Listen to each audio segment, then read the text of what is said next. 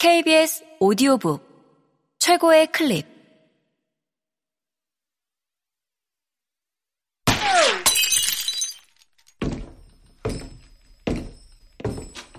KBS 오디오북. 리보와 앤 어윤정 지음 성우 김순미 읽음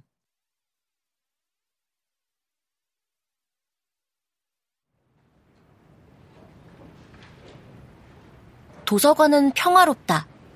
가끔 크고 작은 소란이 일어나기도 하지만 대부분 즐거운 일이었다.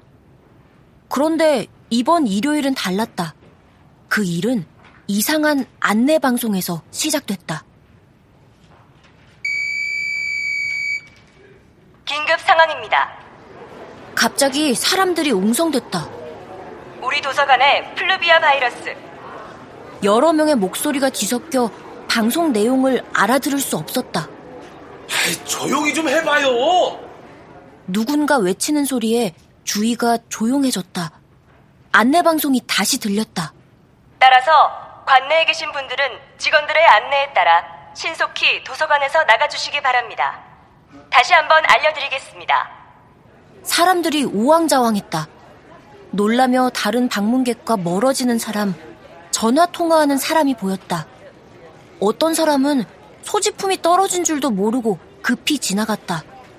나는 바닥에 떨어진 휴대폰 충전기를 주어 안내 멘트를 했다. 안녕하세요. 즐거움과 안전을 책임지는 여러분의 친구 리보입니다. 분실물을 찾아가세요. 아무도 나를 쳐다보지 않았다.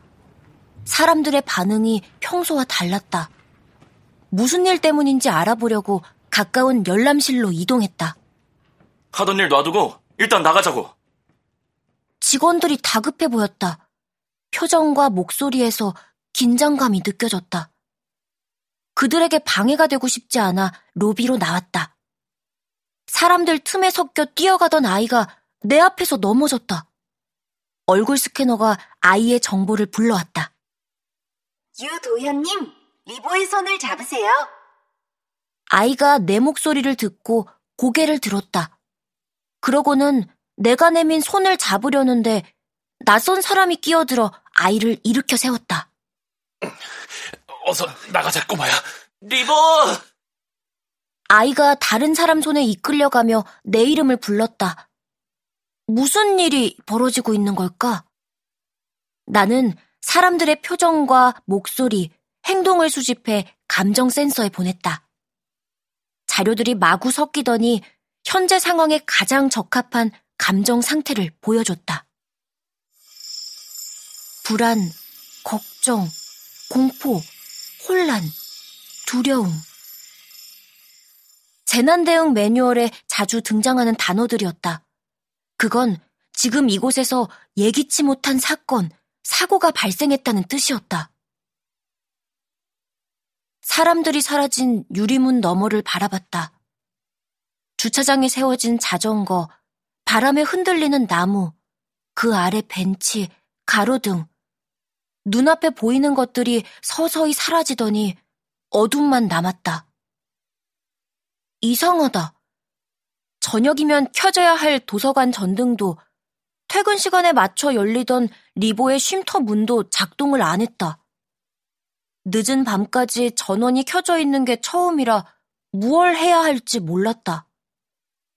우두커니 서서 초록색 비상구 불빛을 쳐다봤다. 시간은 쉬지 않고 흘렀다. 밤은 끝나지 않을 것처럼 길었다.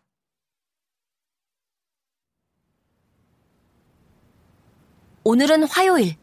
도서관이 문을 여는 날이다. 공휴일도 아니다. 그럼 사람들이 올 것이다. 나는 앤에게 바쁜 하루가 될 거라는 말을 남기고 1층 로비로 내려갔다.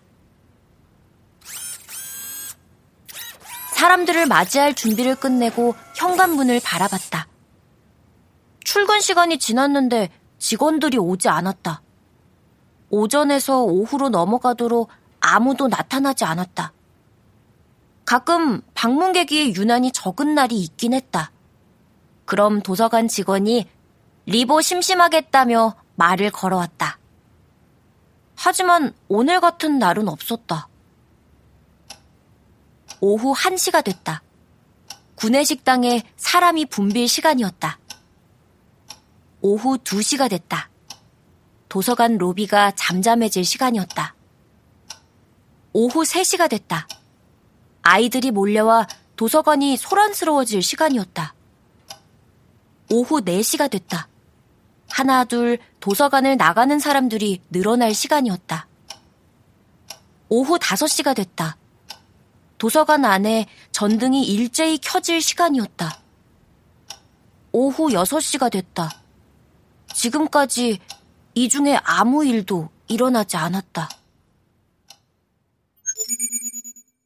출근한 직원 0명, 방문객 0명, 사람과의 소통 0%.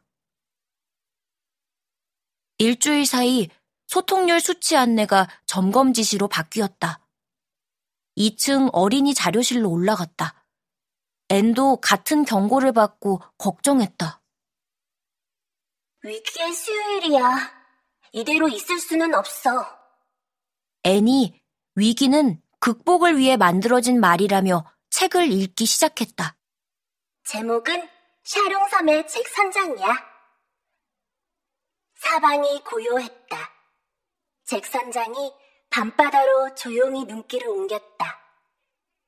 어둠 속에서 하얀 파도가 밀려왔다가 물러났다. 잭 선장은 어서 아침이 되길 바랐다.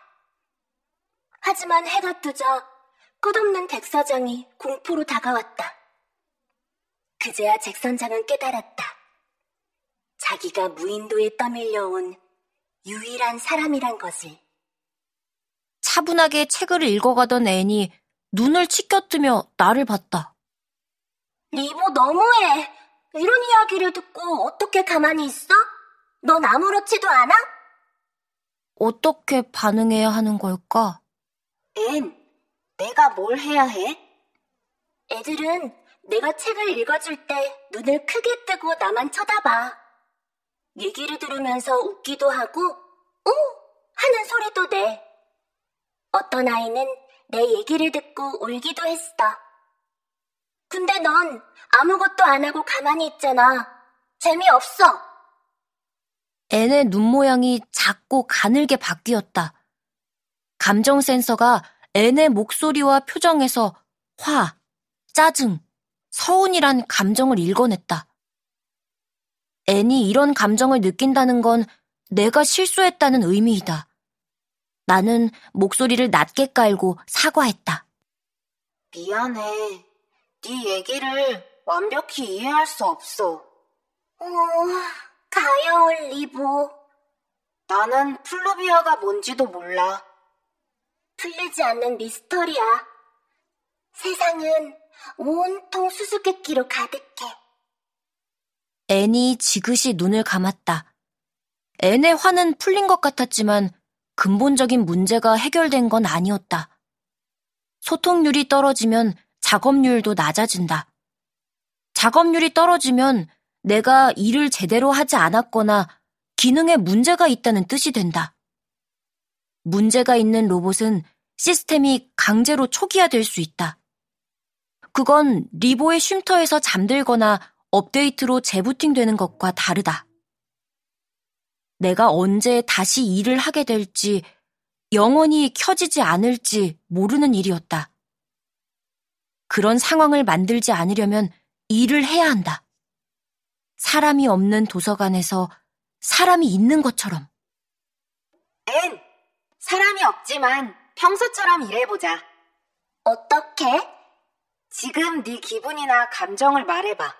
알맞은 책을 내가 추천해줄게.